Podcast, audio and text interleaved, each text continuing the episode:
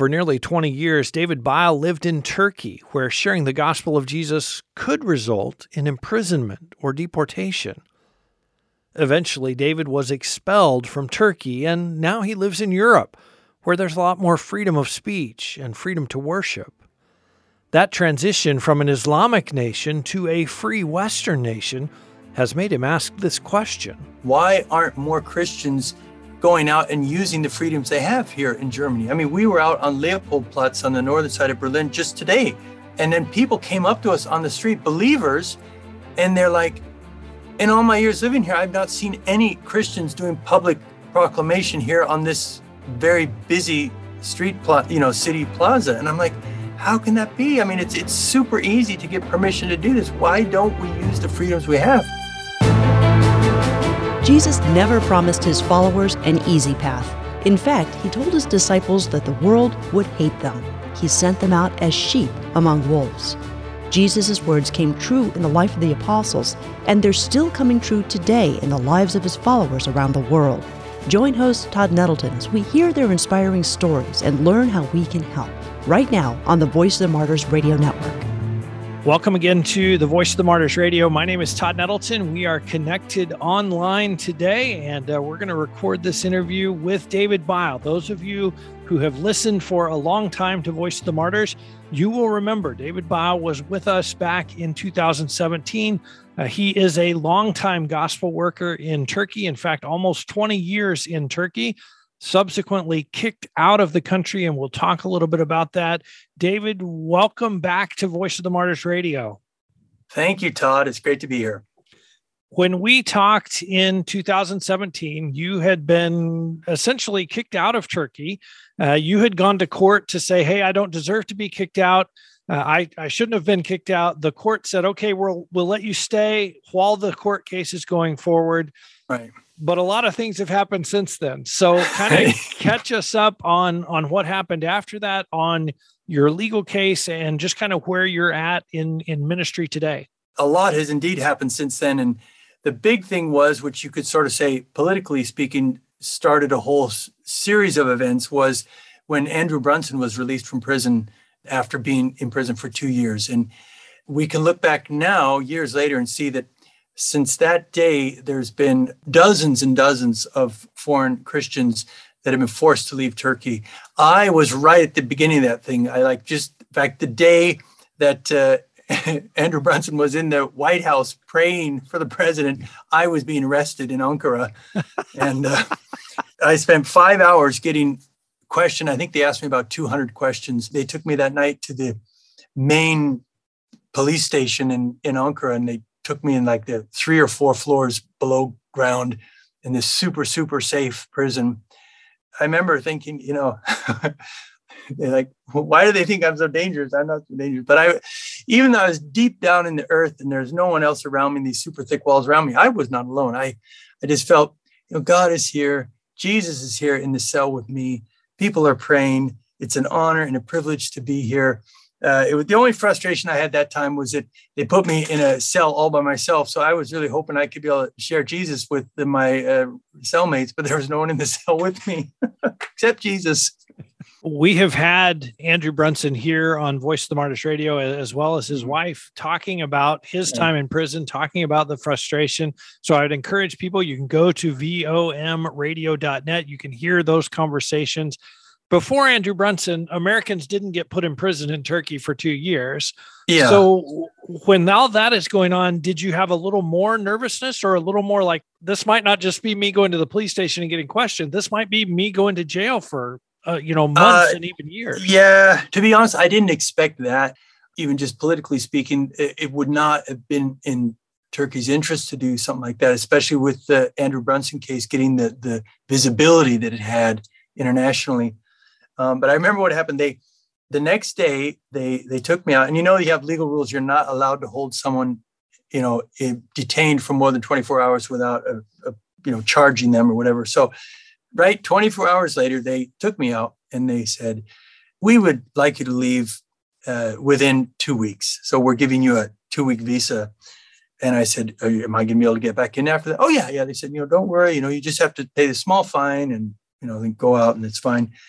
But shortly after that, the US Embassy called me and they said, uh, Now, usually we do not give legal advice. However, uh, given the tentative nature of our the, just the awkward relationship we have with the Turkish government right now because of the Andrew Brunson case, we would really urge you to do what the Turkish government has asked and to leave within two weeks. Because you'll remember, I had that Supreme Court, the right. Constitutional Court had said that the government cannot deport me until they had made a decision. So that is a de facto residence permit. But I had the US Embassy begging me to leave. The Turkish church leader said too, you know, no, it's it, let's not make a big fuss. We don't want to make yet another big international kerfuffle. Just just go out and and anyways, they had sort of promised me that I could get back in. Well, in fact, that's not what happened because once you leave, now you're in a totally different category. When you fly in and they don't let you in, you can't open a court case because technically you're not even right. in the country. You're not there. yeah. So you might be standing there, but you're not there. Exactly. So I left the country. A month later, I flew back hoping that they would let me back in, but I landed in Istanbul and the policeman stopped me at the border. They took me in. He looked at my file and says, You've got a, a permanent entry ban. I'd missed a return flight, so they couldn't get me back on the flight to Germany. And the next one on that airline wasn't until two days later. So, which was great. Had a great time talking with some people who need Jesus in the deportation center in the Istanbul airport. The challenge of that, of course, is your your family's still there. Yeah. They're, they're not officially kicked out. So we had thought through all of the sort of possible outworkings of this situation and what might happen and what would be our contingency plans. And what we had decided is that my wife Ulrika would stay in Turkey till the end of the school year. Two of our kids had already moved out of home and were living elsewhere, but we didn't want to take, especially for one of our kids, it was our senior year or sorry, junior year, and and so we didn't want to bring upheaval. So they stayed, but that ended up in practice being hard because we were separated them for eight months of course, they were able to fly out every once in a while and see me, but I was not able to come to them.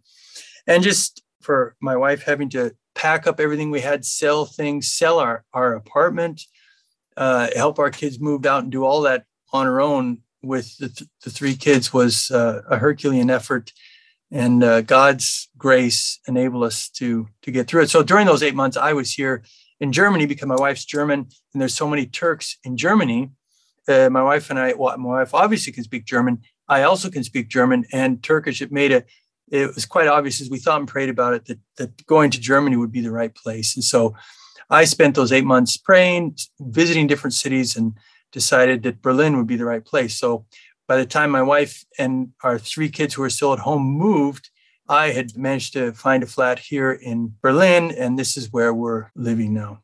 You're listening to the Voice of the Martyrs Radio. We're talking with David Byle. He is a longtime gospel worker in Turkey that is now uh, out of Turkey because of the. the acts of the Turkish government. One of the things that's interesting, the, the Turkish government says you are a threat to public order, which is kind of interesting because what you do is you have for years went out on the streets and shared the gospel with people. That got you this this mark, this title of threat to public order why would they say that this Christian guy from outside the country coming here and talking to people about Jesus, that's a threat to public order? Well, they had been trying to do that for years before. Or, or I could should say at the beginning, they I think they just sort of uh, tolerated people like me because they thought, well, having a few Christians doing this Christian activity is something we can show to Europe and say, hey, look, we have religious freedom here too. But the, the thing that really changed is that the uh, Islamic government managed to, over the years, because they were in power for so many years, eventually to take over sort of the last bastion of secularism in government, which was the judicial system. So it was the the judges who were sort of the last ones to to to cave in, and and so the activities I was doing in Turkey didn't really change throughout the 20 years we were there. We were always out preaching and stuff. What did change is that the judges no longer had the courage to stand up against the government. And so, what had not been a threat to national security and stuff all of a sudden became one when they were intimidated by the powers that be. And at the time you left, you still had a case pending before the Constitutional Court, which is essentially their kind of Supreme Court. Yeah. What what happened with that case, or or is it still pending? No, it, it finished, and they lumped my case in with. Apparently, there were several other foreigners who had similar situations from different countries, not necessarily even Christians, who had uh, gone through similar steps, and the Constitutional Court just threw them all together and said, no, the basically it was okay what the government did. So in that sense, I lost the case. Then we tried to open a court case at the European Court of Human Rights in Strasbourg, France, contesting that, that constitutional court decision. And that we just learned recently, even just a few weeks ago, that they rejected our application because they said that our case in Turkey did not mention all of the religious freedom issues which were brought up in the case that we wrote uh, applying to the European Court of Human Rights. So basically, they're saying if you're going to use that, those lines of reasoning, you have to do that from the very start in Turkey and see what the court, the local courts do. So it's a little bit of technical way of throwing it out. So the lawyers that we're speaking with here, they're they're wanting to do that whole thing and and and you know work through up to the courts again and try again that way. And there's other cases, and some of you I'm sure have heard is that there's a lot of Christians who have had to leave Turkey. So there's a, a whole slew of court cases at different levels of the court systems in Turkey, and then others that are going to the European Court of Human Rights. Uh, David, you mentioned uh, other foreigners who have had the same problem, been been kicked out, or when their visa came up for renewal, the government said, "Oh, sorry, we're just not going to renew your visa." We had actually Joy Subasi on Voice of the Martyrs Radio talking about that. She was in that situation. How many are there? How many foreign Christians in the last you know, three to five years have had to leave Turkey because of these visa problems or visa restrictions, or like you just getting told, hey, you have to go? I have not counted, but I think if you look at the individual people who've had cases, there's probably, I'm guessing, over 50. When you put it together with their spouses and kids, there's well over 150 or more who have been forced to leave. It may even be more than that. And and the real sort of mean and ugly thing that they've been doing in recent years is what would happen with Joy as well. Is it is it they they have Turkish pastors who are doing wonderful ministry and they want to get rid of them. Well, you can't kick them out because they're Turkish citizens, but they happen to be married to foreigners. So what they do is they they declare that their spouses are threats to national security, which is just a laughing matter. I mean, how could this is ridiculous? We, I mean, like the, we the talked about that with Joy. She, she's yeah, a stay-at-home mom. She's a stay-at-home mom with three kids, and on, on, the side, she's a threat to national yeah. security. Yeah. But the thing that's sad, and I really appreciate that you guys are, are highlighting this issue to the world, is that uh, the Turkish government has been very careful and cautious. Now they've done everything they've done so that not all of it happens at once. It's just one thing here and then another one thing here. And so it's never so much that it sort of really sort of breaks into the international news. But when you look at the last three years, there's a super clear pattern of, of they're trying to rid the country of everyone, which on a very large scale, which should be news. Right. Should should raise to the level of getting people's attention. What has that meant? You, you mentioned like Joy's husband is a is a Turkish national pastor what has that meant to the Turkish church to have all of these foreign Christians and even some Turkish Christians that have had to leave because of these decisions? You would get different answers from different people. I think some would say it's been very hard. It's been incredibly disappointing. It's it's it's caused some to be afraid and worried about their own future. You know, once all the foreigners get kicked out, the government then will. Why would the government not then turn on the on the local believers too? That might come as well. But I can say that on the other hand, there's there's a lot of good things that have happened where local believers have just stepped in and Turkish church leaders have stepped in and done the things that the foreigners were doing. And so there's sort of beautiful growth and development uh, and sort of passing on the mantle to others in a, in a beautiful way. And a lot of good growth is happening too. And you know, of course, the history of Iran, where the real growth happened after the missionaries got kicked out. So it, it may well be some, you know, if it, if that's going to be what God does in Turkey, so be it. What does your life and, and what does your ministry look like there in Germany? Like like on a on a weekly basis or a daily basis, what are you doing in ministry? Well, we're trying to start a, a team with our mission Operation Mobilization here in Berlin to get more people to, to work with us trying to reach Muslims and especially Turkish speakers here in Berlin. It's hard in this in a sense because we don't have a team around us yet as such. We have some volunteer members. And then adjusting to life in Berlin, there's way more bureaucracy and paperwork than there was in Turkey. Uh, that's frustrating. Uh, COVID wasn't easy, you know, being locked in at home and all that stuff. But uh, it's exciting too because my relationship with the police in Germany is very different. I mean, we we go out on the streets of Berlin, in the, especially in the very Muslim neighborhoods, and we just you know set up a tent right on the city plaza, big loudspeakers, and, and do a live stream and gospel preaching in Turkish and Arabic and German, and the police come and uh, they they're usually you know, of course, they're officially not allowed to say that they whether they like something or not, but you can hear from their tone of voice and other things. And like on one day, just a, a few weeks ago, the policeman came by to see what we were doing. He, I think he didn't really know what we were doing. He was just on duty and he saw all this stuff. He said, "What are you doing?" Like, well, we're here. It's it's Easter. We're proclaiming the good news of Jesus risen from the dead and you see this smile slowly start to come on his face because he used to in this part of the town where we're at there's usually all sorts of filth and crime and angry violent demonstrations and now there's these happy people out in the streets doing this. And so the more i talked this smile came out his hands at the end he just shook my hand real hard says you know, just, I wish you all the best, all the success. If you have any problem, just give me a call. Wow. so it's nice to have a friendly relationship with the police here. Uh, are there are there challenges that you face in making that transition from a kind of hostile environment to a more free one? Yeah, it's uh, it has been interesting. I mean, on the one hand, in a country like Germany, uh, which prides itself in their freedoms and human rights and freedom of speech, it's actually very easy to publicly proclaim the gospel. So, one of the actually shocking things to me is why aren't more Christians going out and using the freedoms they have here in Germany? I mean, we were out on Leopoldplatz on the northern side of Berlin just today with a team of about 25 believers from different churches, different languages. We had a former imam from Syria who's become to a believer. He was just preaching his heart out in Arabic and Kurdish and other things and and German. And and it was just so wonderful. And I was, and then people came up to us on the street, believers, and they're like, in all my years living here, I've not seen any Christians doing public proclamation here on this very busy street you know, city plaza. And I'm like, how can that be? I mean, it's it's super easy to get permission to do this. Why don't we use the freedoms we have? I think that's that's one of the things I, I I've noticed, and and I certainly would say as long as the freedoms are there, I want to use them as much as I can. And I think we all should. And I think I think another one, and I don't know how much this is is experienced by believers in the States, but certainly in Europe and especially in the big cities of Europe, there's so many immigrants there. It's no longer a monoculture in Europe.